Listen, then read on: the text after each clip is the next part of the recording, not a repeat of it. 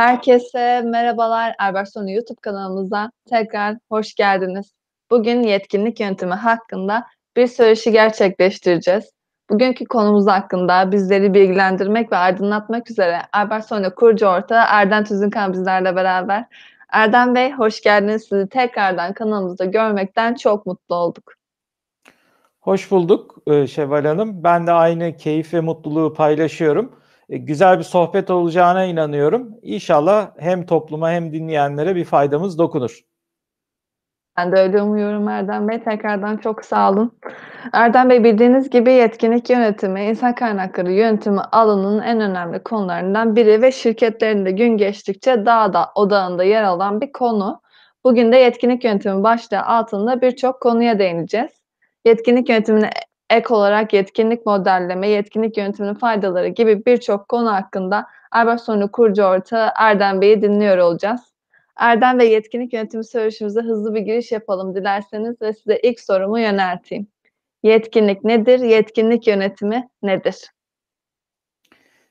Teşekkür ediyorum Şevval Hanım. E, yetkinlik kavramını hani bir tanımlamakla başlamak lazım diye düşünüyorum e, yetkinlik her şeyden önce bireylerin sorumluluklarını daha da iyi bir performans yerine getirmeleri için e, o bireylerin sahip olması gereken bilgi, tutum, e, beceri ve bunları yansıtan davranışlar olarak tanımlıyoruz biz.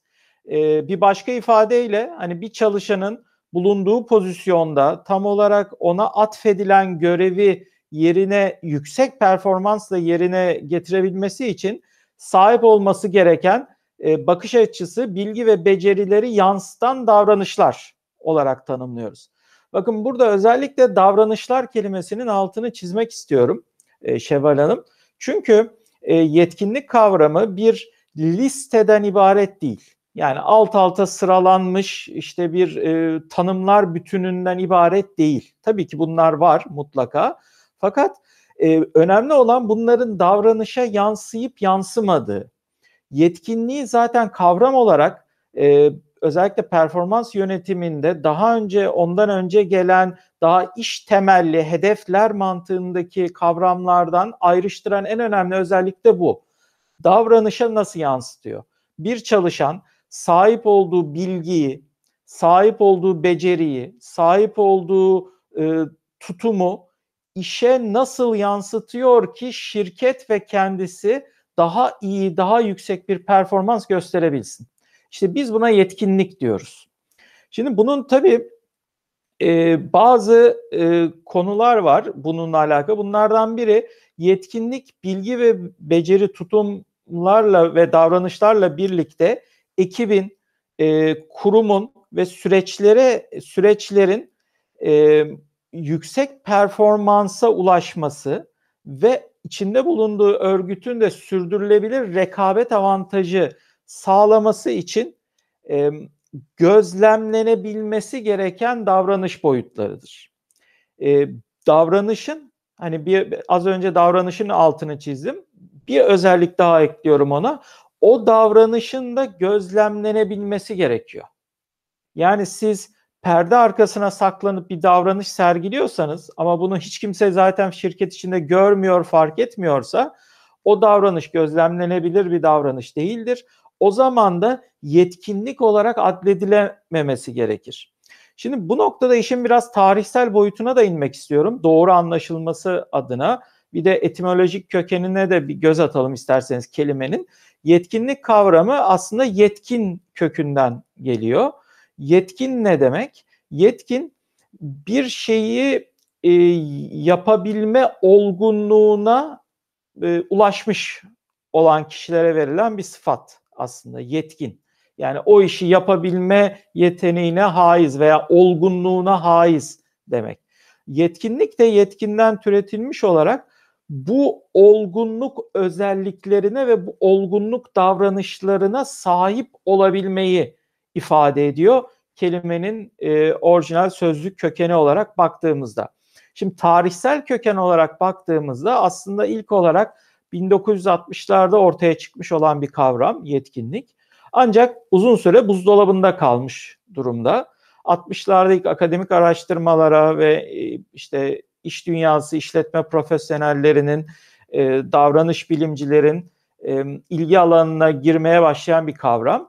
Fakat 1990'ların ikinci yarısına kadar, 2000'lere kadar aslında e, biraz buzdolabında uykuda kalmış bir kavram.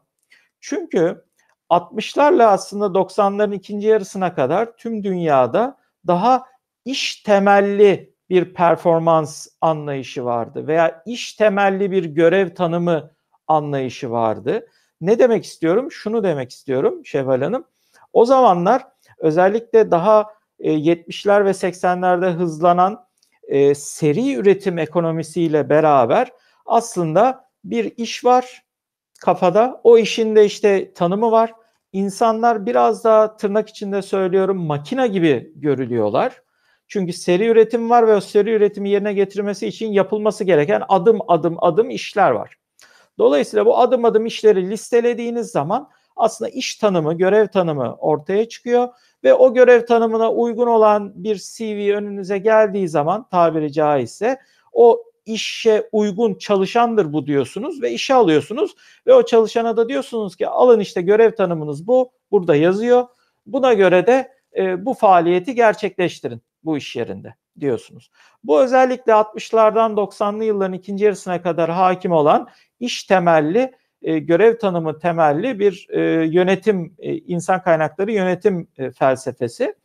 Fakat bu felsefe o yıllarda gayet işe yaradığını söylemek lazım. Çünkü hani patlayan bir ekonomi, çok seri üretime geçen bir ekonomi, işlerin duplike edilmesi, aynı işin hani çok sayıda yapılmasıyla katma değer yaratılması mantığı bununla örtüşen bir mantıktı.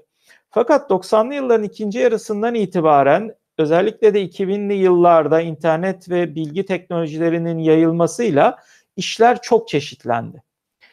Çok esnek hale geldi, çok dinamik hale geldi ve bu dinamizm içerisinde standart böyle yazılı bir metindeki görev tanımının aslında geçerliliği e, birkaç saatler seviyesine bile iniyor. Veya anlamsız hale gelebiliyor. Çünkü günümüz dünyasında dinamik esnek dünyada hibrit mesela organizasyon modelleri var. Proje bazlı bir takım çalışması içerisinde takımların hibrit modelde, esnek modelde e, farklı işler için hemen farklı takımlar oluşturulduğu yapılarda e, çok ciddi yaygınlaşma var. E, bu yapıların da gerektirdiği şeyler standart bir görev tanımında yazmıyor ki Şevval Hanım. Dolayısıyla bu yönetim biçimi artık işlevsiz hale gelmeye başladı.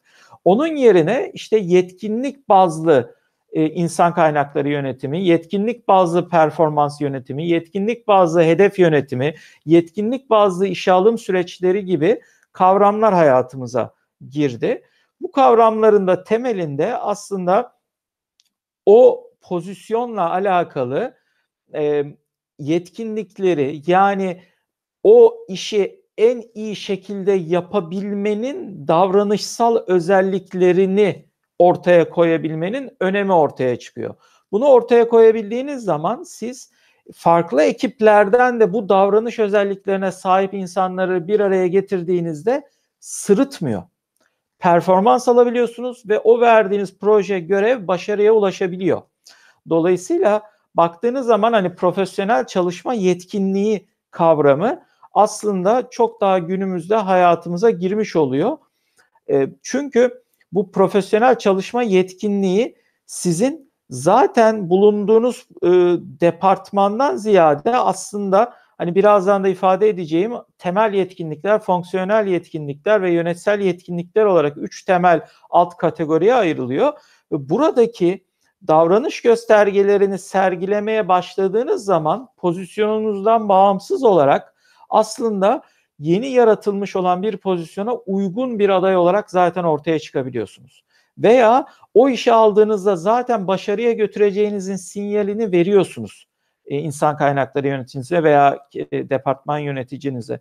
Dolayısıyla bu noktadaki hani kişisel yetkinliklerle şirketin e, talep ettiği e, yetkinlikler birleştiği zaman aslında bir yetkinlik yönetim süreci e, gerçekleşmiş oluyor ve bunlar da yetkinlik e, yönetimini destekleyen eğitimlerle beraber zenginleştirilip art, sürekli bir arttırma e, yani yetkinlik arttırma seansı gerçekleştiği takdirde e, kurumlar içerisinde o zaman sürdürülebilir bir başarı elde edilmiş oluyor.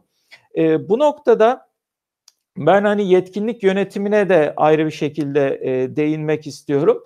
E, sizi de sorduğunuz üzere yetkinlik yönetimi de aslında bir çalışanın demin örneklerle ifade etmeye çalıştığım gibi bir çalışanın belirli roller e, rollerinde hedef performansına varabilmesi için gerekli temel becerileri belirleme, e, iç, içinde bulunduğu örgüte, kuruma, şirkete sürdürülebilir rekabet avantajı kazandıracak e, gözlemlenebilir davranışların boyutlarını belirlemeye verilen isimdir. Yani yetkinlik yönetimi aslında bir şirketi yetkinlik odağında yönetmek demektir. Yetkinlikleri merkeze koymak, yetkinliklerin e, ön planda olduğu, yetkinliklerin sinyalleri, işaretleri, emareleri verdiği bir yönetim felsefesi kazanmak demektir. E, bu, bu bağlamda aslında yetkinlikle işi yapma sanatına yetkinlik yönetimi diyebiliriz. Yetkinlik yönetiminin tabii ki en büyük e, alt e, bileşenlerini ele aldığımız zaman yetkinlik kümeleri karşımıza çıkıyor. Yetkinlik kümesi kavramıyla ifade edilen şeyler aslında e, üç temel e, yetkinlik kırılımı, yetkinlik modelini oluşturan veya yetkinlik yönetiminin ana e, temel yapı taşlarını oluşturan üç alt kırılımdan bahsedebiliriz ki biz bunlara yetkinlik kümeleri diyoruz her birine ayrı ayrı. Bunlardan birincisi Şevval Hanım ye, temel yetkinlikler, ikincisi fonksiyonel yetkinlikler, buna teknik yetkinlikler de dendiği oluyor fonksiyonel yetkinliklere. Üçüncüsü yönetsel yetkinlikler. E, bunlardan hani kısa kısa biraz bahsedecek olursak temel yetkinlikler aslında çok yanlış bilinen bir kavram. E, tabii ki işi bilenler biliyor ama bilmeyenlerin aklına ilk canlanan şu. Temel yetkinlikler nedir? İşte bir şirkette herkesin sahip olması gereken kişisel yetkinlikler. Kısmen doğru ama akılda canlanan şey şu. Ya işte temel herkeste olması gereken işte ne bileyim standart böyle hani e, insan olmanın getirdiği yetkinlikler falan gibi hani böyle veya bir iş yerinde çalışılacaksa işte bir şey bilinmeli falan gibi e, ne bileyim hani günümüzde ne bileyim e-mail gönderme bilinmeli gibi adledilebiliyor. Bu evet gerçeğin bir parçası aslında bunu tamamen e, yalanlamıyorum. Fakat aslında mantığını ve ruhunu anlamak için temel yetkinlikler kavramını bu cevapla yetinmemek lazım Şevval Hanım. Burada doğru cevap şu. Temel yetkinlikler aslında şirketten şirkete değişen yetkinliklerdir. Çünkü temel yetkinlikler sadece ve sadece kurumun sahip olduğu temel değerleri, misyonu ve vizyonu doğrultusunda belirlenecek yetkinliklerdir. Her bir kurumun temel değeri, misyonu ve vizyonu ayrı olacağı için, kendine özgü olacağı için dolayısıyla temel yetkinlikler kavramı da aslında kişiye özgü bir kavram değil, şirkete özgü bir temel yetkinlikler kavramından bahsediyoruz. Dolayısıyla şirketin temel değerleri şi, e, gitmek istediği yol ve bu yola varmak istediği noktaya nasıl varacağına dair öngörüleri çalışandan nasıl bir davranış özelliği bekliyorsa, nasıl bir davranış özelliği sergilemesini bekliyorsa işte temel davranış özellikleri veya temel e, yetkinlikler işte onlardır.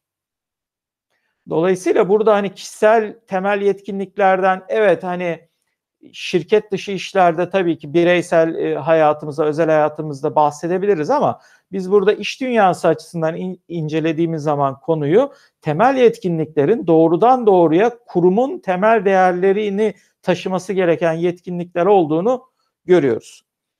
Ee, burada ikinci kısma geçelim. Neydi o? Fonksiyonel yetkinlikler veya teknik yetkinlikler. Bu da aslında bir e, çalışanın bulunduğu pozisyonda e, o pozisyondaki fonksiyonu icra etmesi için, hakkıyla yüksek performansla icra etmesi için sahip olması gereken fonksiyonel veya teknik beceri setine, bilgi setine ve bunların davranışsal göstergelerine verilen isimdir. Ee, örnek vermek gerekirse fonksiyonel e, yetkinliklere mesela bir e, diyelim ki işte e, örneğin satış e, da sorumlu bir satış temsilcisi olduğunuzu varsayalım. Şimdi satış temsilcisinin o kurum içerisinde sahip olması gereken fonksiyonel yetkinliklerden biri şirketin kullandığı CRM e, yazılımını bilmesi, iyi kullanması, iyi uygulaması ve işine adapte etmesi olabilir. Hani bunun da davranış göstergesi aslında bir nevi e, işte bir satış görüşmesinin e, notlarının e, hemen yazılıma girilmesi, yazılımdan bununla ilgili teklif hazırlanması için görev oluşturulmasını anında o gün içerisinde yapması olabilir mesela. Dolayısıyla bu bir fonksiyonel yetkinliktir. Bu ne bir temel yetkinliktir ne de yönetsel yetkinliktir. Bu tam da bir fonksiyonel teknik bir yetkinliktir. Kime özgü? Pozisyon neydi? Satış temsilciliği pozisyonu için bir örnek vermiş olduk. Gelelim yönetsel yetkinliklere. Yönetsel yetkinlikler de bir pozisyonun yine bir kurum içerisindeki çalışanın e, pozisyonunun gerektirdiği liderlik, idare edebilme, yönetebilme, yol gösterebilme e, o süreci sevk ve idare edebilmeye dair gerekli olan bilgi, beceri, tutumların e, davranışlara nasıl yansıyacağına dair e, yetkinlikler şeklinde özetlenebilir. E, yönetsel yetkinlikler e, sadece yönetim pozisyonlarında olur diye bir yanlış anlaşılmada olmasın. Tabii ki daha üst yönetsel pozisyonlara çıktıkça yönetsel yetkinliklerin önemi kuvvetle muhtemel artacaktır. Ancak az önce örneğini verdiğim satış temsilcisinden hareket edecek olursak mesela bir satış temsilcisinde yönetim yönetsel yetkinliklere ihtiyaç yok mu? Aslında kuvvetle muhtemel var. Neden var? Satış temsilcisi belki evet kendi altında şirket içinde bir pozisyon olarak hiyerarşik olarak birini yönetmiyor olabilir. Yani belki giriş seviyesi pozisyonu olabilir. Fakat hiç başka kimseyi yönetmiyorsa bile konuştuğu müşterileri ve müşteri adaylarını yönetiyor. Farkında mısınız Şevval Hanım? Konuştuğu, görüşme yaptığı, satışı yapmak için irtibat kurduğu kişileri yönetiyor. Onların algılarını yönetiyor. Onlara bir şey yaptırtıyor. Onların geri dönüş yapmasını sağlıyor. Onların belki şirket içinde teklif verebilmek için bilgi toplayıp kendisine aktarmasını sağlamaya çalışıyor. Bunların hepsi aslında yönetsel yetkinliklere dair bir örnektir. Dolayısıyla pozisyonlarda evet standart aklımıza gelen üst yönetsel pozisyonlarda gerçekten yönetsel yetkinliklerin ağırlığının fazla olması gerektiğini söyleyebiliriz. Bu doğrudur. Bununla beraber e, daha alt seviye olarak gördüğümüz pozisyonlarda bile bu yönetsel yetkinliğin var olması gerektiğini, tabii ki belli çerçeve içerisinde var olması gerektiğini e, bilmemiz gerekir ve tabii ki bunu her bir pozisyon için ayrı ayrı tanımlanması gerekmektedir. E, özetleyecek olursak aslında bu konuyu Şevval Hanım, yetkinlik kavramı aslında bir e, işin hakkıyla yüksek performansla olması gerektiği gibi e, değer yaratıcı şekilde yerine getirilmesi için o pozisyonu dolduran kişilerin, çalışanların, personellerin sahip olacağı bilgilerin, becerilerin, tutumların davranışlarına nasıl yansıdığına verilen isim diyebiliriz. Bu e, tanımdan hareketle de bu yetkinlik mantığıyla bir şirketi yönetmeye de aslında e, yetkinlik yönetimi adını verebiliriz. E, bu yetkinlik yönetiminin içerisinde tabii ki yetkinlikleri doğru şekilde tanımlama, doğru şekilde kullanma, e, takip etme, izleme, analiz etme gibi kavramlar mutlaka var. Sonuç olarak yetkinlik yönetimi bu yetkinlikleri geliştirmeyi ve yetkinliklerle pozisyonları e, optimize etmeyi mutlaka içinde barındıran bir kavram diyelim ve sözü tekrar size aktarmış olayım. Erdem Bey ağzınıza sağlık. Çok iyi de böylece çok iyi anlamış olduk yetkinliğin ne olduğunu ve yetkinlik yönetimi ne olduğunu, türlerini. Tekrardan çok sağ olun. Tabii yetkinlik yönetiminden bahsederken yetkinlik modelleme konusundan da bahsetmemek olmaz diye düşünüyorum. Çok aratılan bir konu, yine çok önemli bir konu. Bu kapsamda size başka bir soru daha yöneltmek isterim Erdem Bey. Yetkinlik modelleme nedir? Şirketlerde yetkinlik modelleri nasıl ve hangi alanlarda kullanılır? Bu konu hakkında bizi aydınlatırsanız çok mutlu oluruz. E, memnuniyetle Şevval Hanım.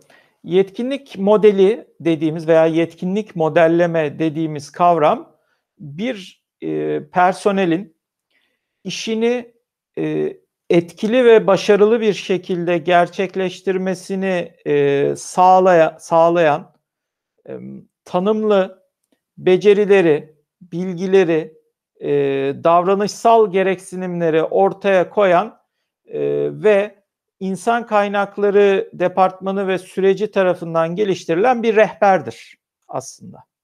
Yetkinlik modeli veya modelleme. Neticede bir kılavuzdur, bir rehberdir, bir yol göstericidir. Yetkinlik bazlı yönetime geçmek için bize kutup e, ışığı gibi rehberlik yapan aslında e, kılavuza verilen isimdir. Yetkinlik modelleme veya yetkinlik modeli.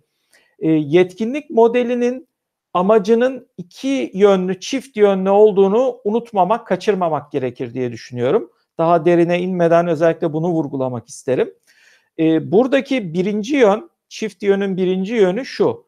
Bir yandan bir çalışandan bizlerin işveren olarak diyelim ki baktığımızda işverenin o çalışandan ne beklediğini, işleri nasıl yapmasını beklediğini içeren aslında bir e, nasıl diyelim e, bir ona verilen aslında bir iletidir, bir mesajdır, bir yol haritasıdır.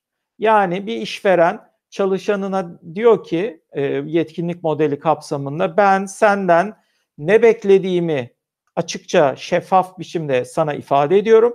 İki, işleri nasıl yapmanı beklediğimi sana açıkça, şeffafça e, gözlemlenebilir bir şekilde senin de anlayabileceğin, benim de anlayabileceğim e, yalın bir dilde sana ifade ediyorum. Bu yetkinlik modelinin çalışma yönünün bir tanesidir. İşverenden çalışana doğru olan. Ee, öte yandan çalışandan işverene doğru gidecek olan ikinci yön ise şudur.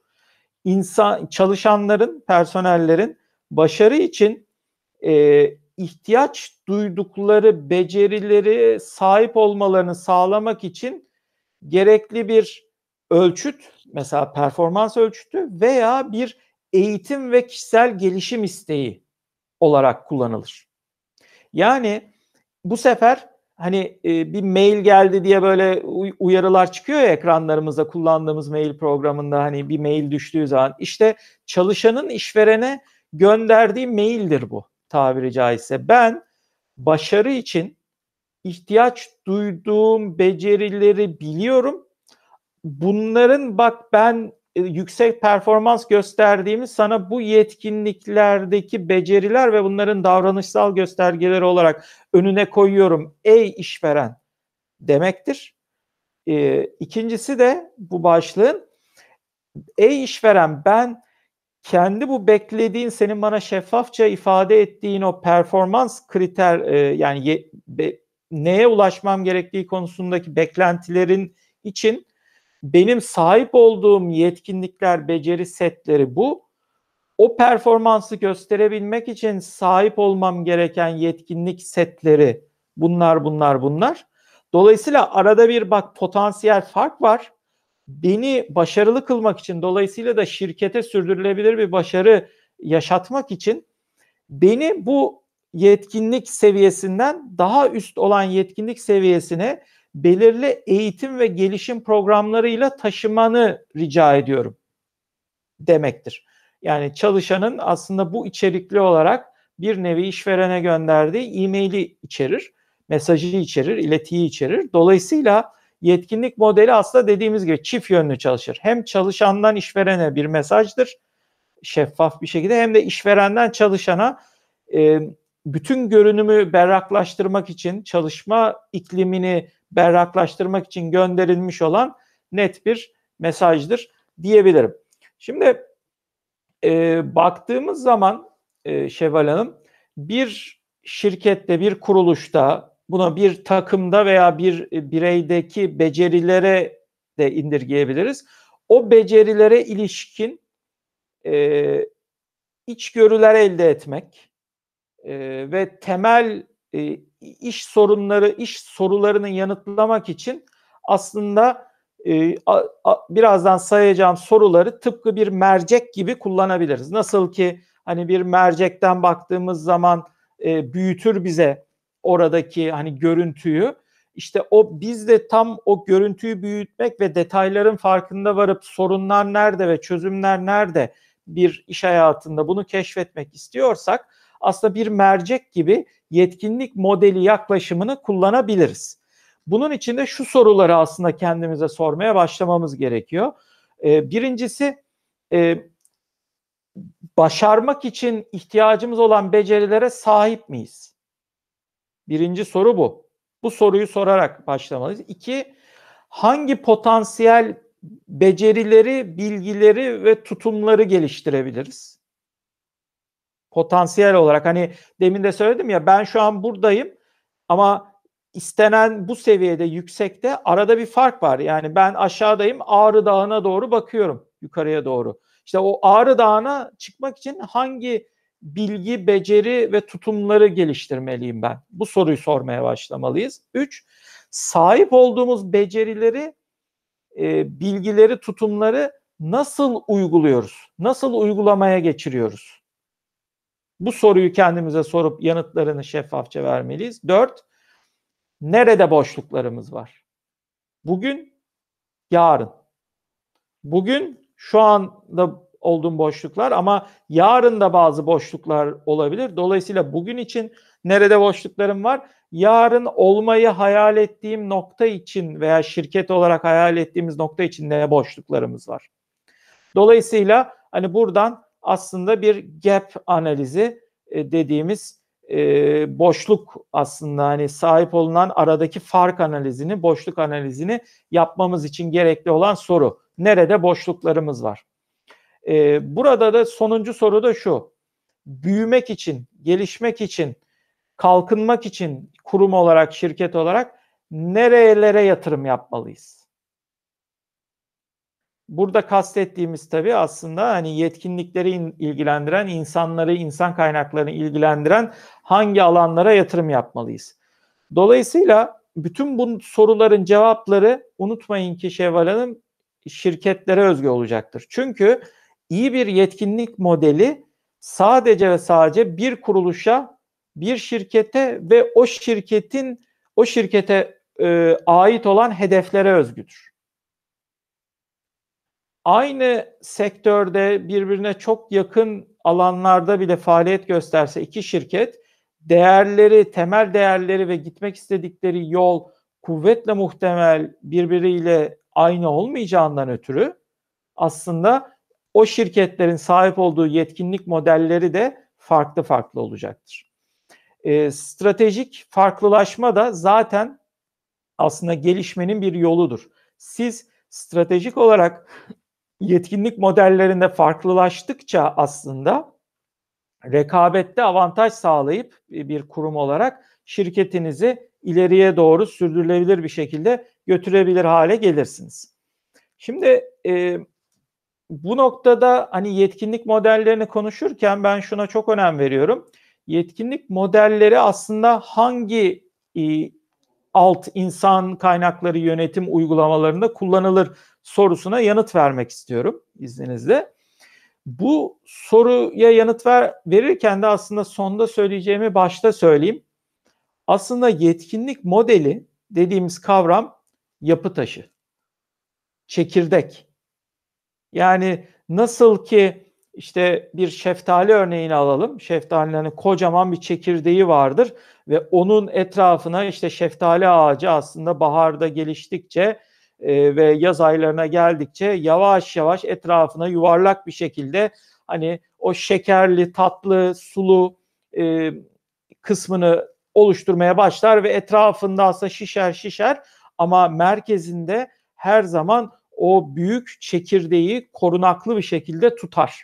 Çünkü o çekirdeğin etrafında zaten o çekirdeğin daha sonra büyüyüp yeni bir ağaç oluşturabilmesi için, büyümesi için zaten o etrafındakileri kullanması için hani o çekirdeği yaratmıştır e, doğa. Dolayısıyla aynı örneği iş hayatına insan kaynakları yönetimi uygulamalarını indirgeyecek olursak bu noktada yetkinlik modelleri çekirdektir. Birazdan sayacağım gibi e, görebileceğiniz üzere aslında stratejik insan kaynakları uygulamaları olarak isimlendirdiğimiz katma değerli insan kaynakları yönetim e, biçimlerinin hemen hemen hepsinde yetkinlik modelleri önemli rol oynar. Dolayısıyla yetkinlik modeli aslında e, stratejik insan kaynaklarına geçmek isteyen kuruluşlar için, şirketler için e, bulunmaz bir Hint kumaşı değerindedir. Tabiri caizse çekirdekte merkezde olması gereken en önemli olgulardan bir tanesidir. Gelin bakalım e, hangi insan kaynakları uygulamalarında kısaca e, uygulanıyor veya yetkinlik modellerine yer veriliyor. Onun kullanım alanları neler? Yetkinlik modelinin kullanım alanları neler? Bir, işe alım süreçleri. Pek tabii ki e, tüm tam gelişmiş yetkinlik modelleri genellikle iş ilanlarını oluşturmak ve geliştirmek için kullanılır. E, iyi tanımlanmış ve net olduğu zaman bir yetkinlik modeli kuruluşlar e, çok daha e, iyi eşleşen yani e, istedikleri özelliklerle potansiyel çalışan adaylarının sahip olduğu özelliklerin çok yakın eşleştiği, çok doğrudan eşleştiği adayları bulma şansını arttırırlar. Çünkü yetkinlik modelinde siz zaten o pozisyonun sahip olması gereken e, temel yetkinlikler, yönetsel yetkinlikler ve fonksiyonel yetkinlikleri belirlemiş oluyorsunuz. Bu belirlediğiniz yetkinliklerin davranış özelliklerini de belirlemiş oluyorsunuz.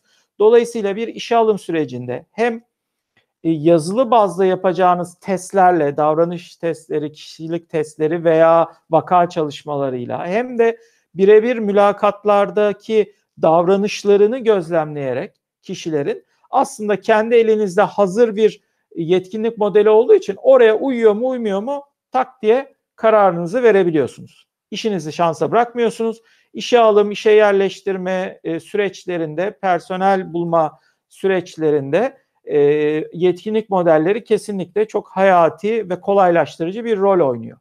Gelelim ikinciye. O da şu yetkinlik, e, özür dilerim çok da benziyor Türkçe'de kavramlar. Yetenek yönetimi de yine kritik bir rol oynuyor. Çünkü baktığımızda şöyle ifade edebiliriz buradaki rolünü. Organizasyon içinde e, bir başarının nasıl görünmesi gerektiğini tanımlamak, e, iş gücünün performansına yani çalışanların performansına bağlı. E, bu noktada bir yetkinlik modeli bir organizasyon içindeki her rol için performans başarısının nasıl olması gerektiğini tanımlıyor bizlere. Ve bunun davranışsal göstergelerini tanımlıyor. Bu kıyaslama aslında İK'nın, insan kaynaklarının her işin e, bir iş var bir de her işin bir işlevi var. Yani ne işe yarıyor? Dolayısıyla her işin işlevini organizasyonel hedeflerle ilişkilendirmesini yardımcı oluyor. İş var, işlev var. Bir de organizasyonel hedefler var. Dolayısıyla o işin işlevinin organizasyonel hedeflerle nasıl örtüştüğünü e, yetkinlik modeli aslında insan kaynakları üzerinden e, bunun belirlenmesine yardımcı oluyor ve bu sayede de çalışanların yeteneklerinin geliştirilmesini sağlıyor. Şimdi siz bir yetenek yönetimi uygulamak istediğiniz zaman bir firmada yapmanız gereken şey zaten aslında yetenekler bir kere yetenek benim için nedir sorusuna yanıt vermek. E bu sorunun yanıtı doğrudan yetkinliklere gidiyor. Yani yeteneklerin sahip olması gereken yetkinlikler ne? Benim şirketime özgü. E peki ben bu yet- yetenekleri nasıl bünyeme katarım? Nasıl kattığım insanları geliştiririm? Nasıl onları daha üst pozisyonlara, daha performans gösterici pozisyonlara hazırlarım soruların sormaya başladığınızda hepsi aslında yetkinlik modelinin alt unsurlarını içeriyor.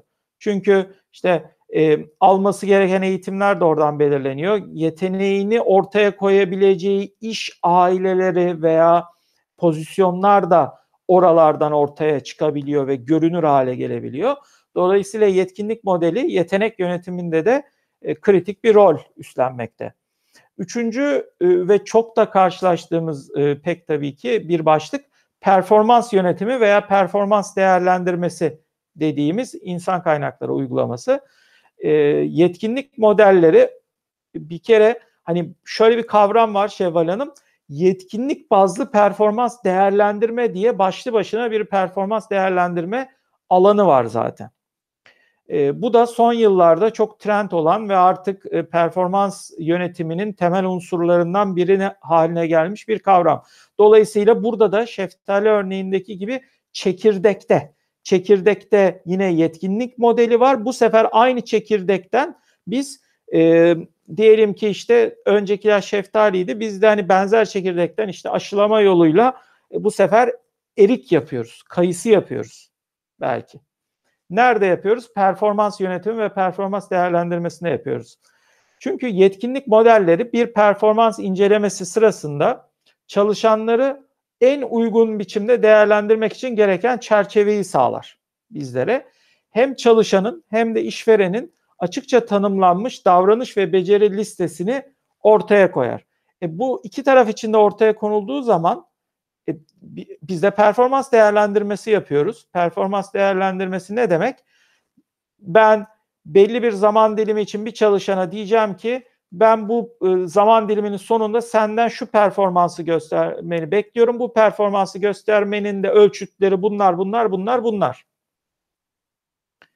E çalışan da diyecek ki benim de sahip olduğum beceri listeleri bunlar, bunlar, bunlar.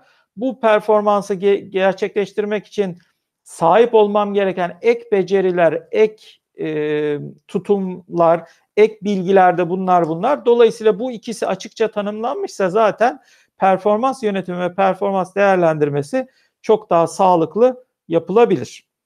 E, bir başka uygulama alanı e, yetkinlik modelinin e, Şevval Hanım yedekleme planı. Şimdi yedekleme planı şirketlerde çok e, hayati bir rol üstleniyor malum. Çünkü temelinde zaten adında gizli yedeklemenin nasıl olacağını belirliyor. Bir başka ifadeyle herhangi bir pozisyondaki kişinin geçici veya devamlı bir süre için e, olmayacağı durumlarda işte bu geçici bir günlük bir rahatsızlanma da olabilir. Bir hastalıkla işte gel, işe gelememesi de olabilir veya işte uzunca bir süre örneğin işte e, kadın çalışanlarımızın e, doğum iznine ayrılması ve 6 ay boyunca diyelim ki belki bir yıl boyunca işe gelemeyecek olması da olabilir. Örnek verelim. Bu durumlarda o pozisyonun e, işlerini aksatmadan yürütebilecek planı yedekleme planı diyoruz ve bunların kimin tarafından şirkette o kişi haricinde kim veya kimler tarafından hangi alt pozisyonlar tarafından e, doldurulabileceğini ve hangi yetkinliklerle doldurulabileceğini belirlemeyi içerir yedekleme planı. Dolayısıyla siz şunu diyemezsiniz ki ya işte satış müdürü var, satış temsilcisi var. Şimdi satış müdürü 6 ay yok diyelim ki. E biz hemen işte ne güzel onun alt bir çalışanı var. Satışı da biraz biliyor. Satış temsilcisi işte satış temsilcisi satış müdürüne yedeklesin yani vekalet etsin dersek şu soruya yanıt vermemiş oluruz yetkinlik modeli kapsamında. Peki satış müdürü pozisyonunun sahip olması gereken yönetsel yetkinlikler nelerdi? Bu yönetsel yetkinlikleri acaba satış temsilcisi sahip mi? Eğer sahip değilse biz onun satış müdürünü nasıl yedeklemesini bekleyeceğiz? Nasıl ekibi yönetmesini, diğer arkadaşlara da görev vermesini, almasını ve onları da idare etmesini bekleyeceğiz. Soruların yanıtı gördüğünüz gibi havada yok. Eğer yetkinlik modelimiz belli olursa ve yedekleme planını da yetkinlik modeli çerçevesinde kurgulamış olursak şu sorulara yanıt vermiş olacağız zaten. Evet, benim diyelim ki bir ekip var. Diyelim ki işte Ayşe Hanım e, olsun e, satış müdürümüzün ismi. Ayşe Hanım'a ayrıldığında işte Fatma Hanım var, Mehmet Bey var. Ama diyelim ki Fatma Hanım'ın yetkinlikleri yönetsel olarak daha iyi duruyor. Dolayısıyla ben yedekleme planına işte deneyimi e, Mehmet Bey'in daha fazla olmasına rağmen Fatma Hanım'ı Ayşe Hanım olan satış müdürümüzün e, yerine yedekleme planına yazabilirim. E, çıkarımını sağlamayı sağlar yetkinlik modelini kullanmak. Dolayısıyla yedekleme planında önemli alanlardan bir tanesi. Gelelim iş gücü planlaması ve norm kadro meselesine. E, burada da e, iş gücü planlaması ve norm kadro çalışmalarında da yetkinlik modeli tabii ki kritik bir rol oynuyor. Çünkü iş gücünü planlamak demek işte ben önümüzdeki dönemde beklediğim şu iş hacmi için kaç kişiyi hangi departmanlarda, hangi fonksiyonlarda çalıştırmalıyım sorusuna yanıt vermek demek Şevval Hanım. Şimdi bu yanıtı verebilmek için sizin tabii ki norm kadro iş gücü analizi, iş analizleri, iş gücü analizleri ve sonra da norm kadro çalışması yapmanız gerekiyor. Ama bütün bunları yaparken şunu sormanız gerekiyor. Yani ben bir departmanda işte satış departmanı özelinde diyelim ki dört tane mi satış temsilcisi olmalı, beş tane mi olmalı? Bu norm kadroda verilen bir yanıttır örneğin o şirkete özgü olarak. Şimdi bunu belirleyebilmenin yolu nereden geçiyor? Ben nasıl belirleyeceğim? Hani loto mu çekeceğim veya kısa çubuk uzun çubuk mu çekeceğim? Yani 4-5. Sadece rakamsal olarak bunu belirlemek de doğru değil. Yani şu da tam yeterli değil. Tabii ki norm kadronun bir e, yapılış yolu var. Pek tabii ki işte anketler, birebir görüşmeler, bir işe ne kadar zaman ayır, ayırdığını ölçmek için e, online çevrimiçi anketler veya e, mavi yaka personellerde zaman tutma gibi unsurlarla belli şeyler çıkıyor. Ama bunlar sırf zamansal bir bakış açısı. Yani e, o kişinin o iş için hani ne kadar zaman harcadığını net bir şekilde belirlemek ve dolayısıyla oradan da norm kadro, ideal norm e, sayıya ulaşmayı belirliyor. belirliyor. Fakat yani çalışanların hepsi bizim için eşit mi? Yani dört tane satış temsilcisi varsa dördünü de aynı performansı veriyor gibi mi adletmeliyiz? Cevabı hayır. Çünkü yetkinlik kavramı devrede değil bir önceki örnekte. Yetkinlik kavramını devreye soktuğumuz zaman o dört satış temsilcisinin sahip olması gereken yetkinlikler acaba eşit dağıtılabiliyor mu? Veya eşit dağıtılmadığı zaman acaba beşinci bir personele de mi ihtiyaç var? Örnek vermek gerekirse mesela satış temsilcileri özelinde işte belki dışarıda olan yani birebir görüşme halinde e, elinde çanta tabiri caizse gezen, araçla gezip müşteriye görüşmeye giden satış temsilcileri olabildiği gibi e, telefon üzerinden yürüyen, mail üzerinden yürüyen e, satışlar ve satış temsilciliği kavramı da mevcut. Şimdi bunların e, mesela özellikle diyelim ki saha satış ekiplerinin işte CRM kullandıkları noktada CRM'e bilgi girmeleri çok büyük bir zulüm haline gelebiliyor. Çünkü devamlı hareket halindeler. Belki de beşinci bir e, pozisyon yaratıp o pozisyonun diyelim ki yetkinlik seti hızlı veri girmeyi içerecek. Ve verilerini ona aktaracaklar. Büyük oranda sağdakiler o kişi girecek. Bakın böyle düşünmeye başladığınızda total verimliliği yukarıya çıkartabilecek bir hamle olabilir bu. Norm kadronun da zaten amacı budur verimliliği arttırmak.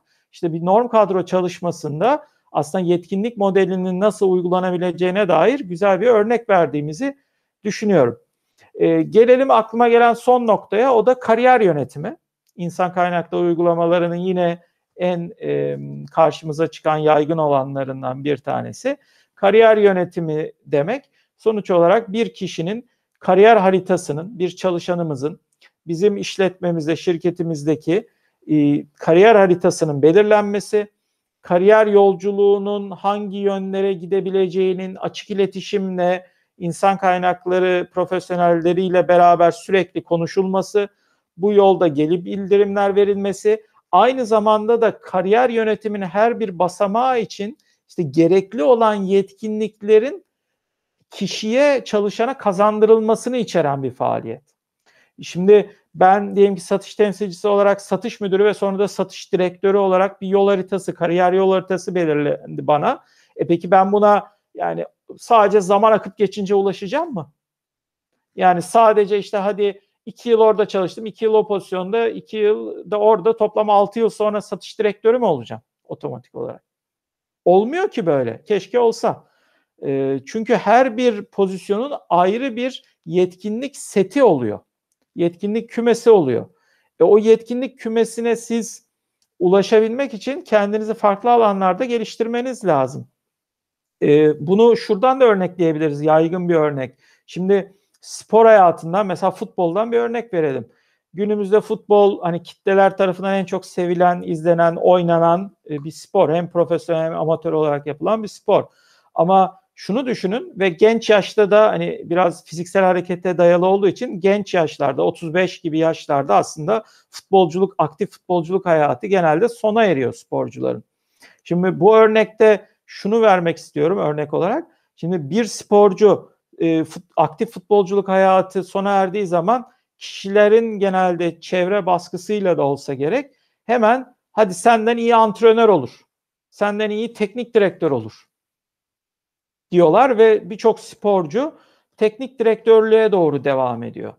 Pek tabii ki bilgi mesela bilgi yönünden burada hani genel olarak futbolu bildiğini düşünebiliriz. Ancak teknik direktörlüğün adı üzerinde hem bir teknik yani hatırlayın 3 tane yetkinlik e, kümesi seti vardı.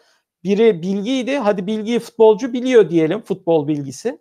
Fakat e, fonksiyonel yetkinlik olan e, hani teknik adı üzerinde futbol oynama teknikleri, kaleciyi de oynatma teknikleri, forveti de işte sağ kanatı da merkez orta saha oyuncusunu da oynatma teknikleri farklı ve bunları yetkinlik olarak kazanılması gerekiyor o sporcu tarafından.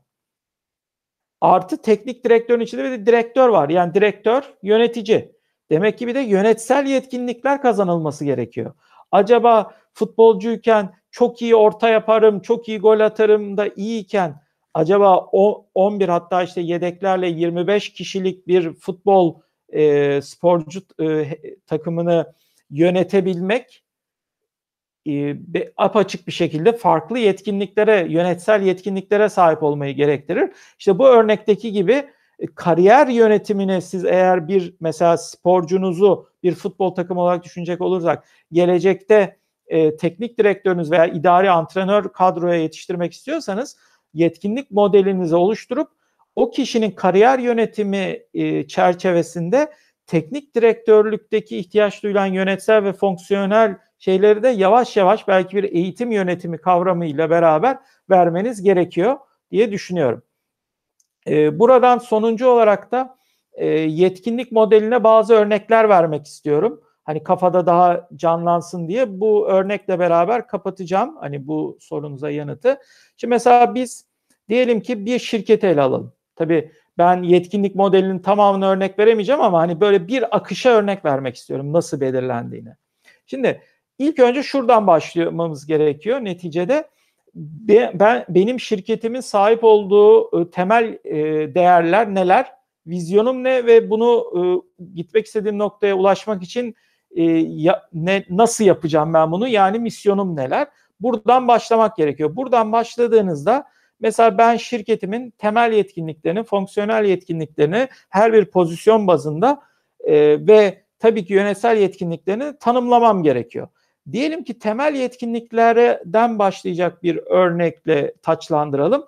Benim şirketimin e, temel yetkinliklerinden biri yenilikçi olmak olarak belirlemiş olalım. Yenilikçi olma. Bu benim temel değerlerimi yansıtmalı şirket olarak unutmayın. Yani ben kurum olarak çok yenilikçi olmayı hedefliyorum ve böyle isimlendirilmek istiyorum demektir bu. Şimdi o zaman ben temel yetkinliklerimden bir tanesi olarak yenilikçi olmayı yazdım. İşim bitti mi? Bitmedi. Daha sonra bu yetkinliğin tanımını yapmam gerekiyor. Yani yenilikçi olmak ne demek? Çünkü ben e, siz farklı anlarsınız, ben farklı anlarım. Ben diyelim ki yenilikçi olmayı işte uçalım kaçalım hiç doğru düzgün iş yapmayalım havada fikirler uçuşsun olarak anlayabilirim. Siz şöyle anlayabilirsiniz. e, işimizin performansını arttıracak yenilikçi teknolojileri şirkete adapte etmek olarak anlayabilirsiniz. Mesela bunlar iki farklı kavram aslında. İçinde ikisinde de yenilikçilik geçiyor ama iki farklı kavram. Diyelim ki biz bunu şöyle isimlendirelim. Yani kendi şirketimizde yenilikçi olmayı tanımlamamız gerekiyor. Bu, bu tanım da neye dayanacak? Yine şirketin değerlerine, vizyonuna ve misyonuna dayalı olacak aslında baktığınızda. Şöyle tanımlayabiliriz örneğin bir şirketimiz için. Çalışma ortamında yenilikçi çözümler ve yaklaşımlar üretmek, fırsatları görmek ve bu fırsatları yakalamak için değişik ve alışa, alışılmamış yollar denemek olarak isimlendirdik. Yetkinlik modelini şu an kurguluyoruz. Bunun bir parçasının parçasındayız şu an. Peki yenilikçi olmak da yetkinlik olarak yenilikçi olmayı temel yetkinliklerden biri olarak belirledik ve bunu tanımladık. İşimiz bitti mi? Bitmedi. Çok kritik bir nokta daha var. O da davranış göstergeleri. Ben şunu tanımlamalıyım.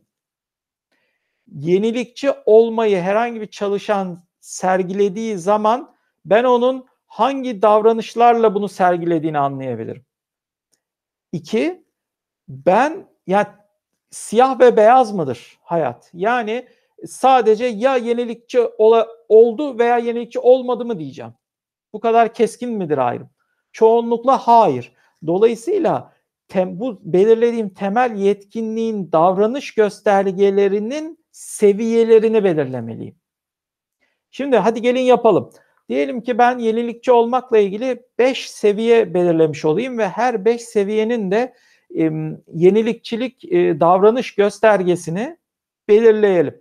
Diyelim ki mesela sevi yenilikçi olmanın temel yetkinlik olarak birinci seviyedeki e, ki birinci seviyeyi en düşük seviye olarak alıyorum. Beşinci seviyeyi en iyi performans seviyesi olarak, en iyi davranış seviyesi olarak algılıyorum ve diyorum ki birinci seviyede mesela yenilikçi olmada yaptığı işler ile ilgili sadece e, mevcut e, çözüm yollarına odaklanır. Oluşan problemlerin nedenini sorgulamaz. Yeni çözüm ve yaklaşım yolları aramaz. Benim için mesela e, yenilikçi olma konusundaki seviye bir bu olarak tanımladım şirketime özgü olarak. İki, şimdi adım adım ilerleyeceğiz. İkinci, yenilikçi olmada seviye 2 olarak isimlendireceğim davranış göstergesi mesela şu olabilir. Çalışma alanı ile ilgili e, farklı çalış e, farklı yaklaşım yolları olduğunu kendisine anlatmak veya hatırlatmak gerekiyor. E, önemli ve öncelikli konularını söylemek gerekiyor. Yani tabiri caizse yenilikçiliğe ancak dürttüğümüz zaman eğiliyor. Yoksa kendiliğinden hiçbir şekilde eğilim göstermiyor. Bu ikinci seviye olsun. Üçüncü seviye işlerin e, çözümlerine yönelik kendisinden beklenen düzeyde e, yerleşik yaklaşımları sorguluyor. Alternatif yaklaşım önerileri için araştırma yapıyor. Ama bakın burada hani yenilikçi davranış sergiliyor diye bir tanım demedim. Ama araştırma yapıyor ve farklı yerleri sorgulamaya başladı. Bu benim hani beşli seviye sistemimde mesela üçüncü seviye bir davranış göstergesi. Gelelim dördüncü seviyeye. Çalışma alanındaki konuları önceliklendiriyor e, ve bu konulara yönelik yaklaşım alternatiflerini analiz ediyor. Yeni bir bakış açısı geliştiriyor ve bu yeni bakış açısının hayata geçmesi için de çaba sarf ediyor. Bu benim için mesela dördüncü seviye yenilikçi olma davranış göstergesi örneği olarak verebiliyorum. Diyelim ki beşinci seviyeye bir e, yaklaşım modeli örneği verdiğimiz zaman onu da şöyle isimlendirebiliriz. İş yapma biçimlerini sorguluyor, analiz ediyor, farklı yaklaşımlar geliştirerek, geliştirerek hedeflere çabuk ulaşılmasına çok somut katkılar sunuyor ve takım arkadaşlarına örnek olup e, insanların ondan feyz almasını, onu örnek almasını sağlıyor.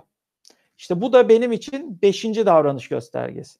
Bakın 4 ile 5'in ayrımını çok net gördük değil mi? Yani birinde örnek olma var, diğerinde örnek olma yok. Birinde sadece ben işimi yaptım, evet yenilikçi bir bakış açısı sergiledim ama or, o kadar. Diğerinde kitleleri de peşinden sürüklüyor yenilikçi olmak için. İşte bakın yetkinlik modeli işte böyle geliştirilir. Davranış göstergeleri ve bunların seviyelerini belirleyerek böylelikle de yetkinlik modeli örneğine bir temel yetkinlikte yenilikçi olma örneği vererek bu sorunuzu yanıtlamış olayım. Şevval. Çok teşekkür ederim Erdem Bey. Dilerseniz söyleşimizin devamını bir sonraki videomuzda çekelim. Buraya kadar çok teşekkür ederim. Bugünkü konumuz hakkında bizleri aydınlatmak üzere Albert Sonra kurucu ortağı Erdem Tüzünkal bizlerle beraberdi. Erdem Bey çok teşekkür ederiz. Değerli vaktinizden ayırıp bizlere yetkinlik yönetimini, yetkinlik modellemeyi anlattığınız için çok sağ olun. Ben de teşekkür ederim Şevval Hanım. İnşallah dinleyenlerimiz ve izleyenlerimiz de mutlu kalmıştır ve yeni bilgiler öğrenmiştir. Yeni videolarımızda görüşmek üzere. Evet, bir sonraki videomuzda izlemeyi unutmasınlar. İzleyicilerimize ben de teşekkür etmek isterim. İzleyen herkese çok teşekkürler. Sorularınız varsa yorum olarak aşağıya bırakabilir ya da albertsorunu.com'daki iletişim bilgilerimizden bize ulaşabilirsiniz. Herkese iyi günler diliyorum.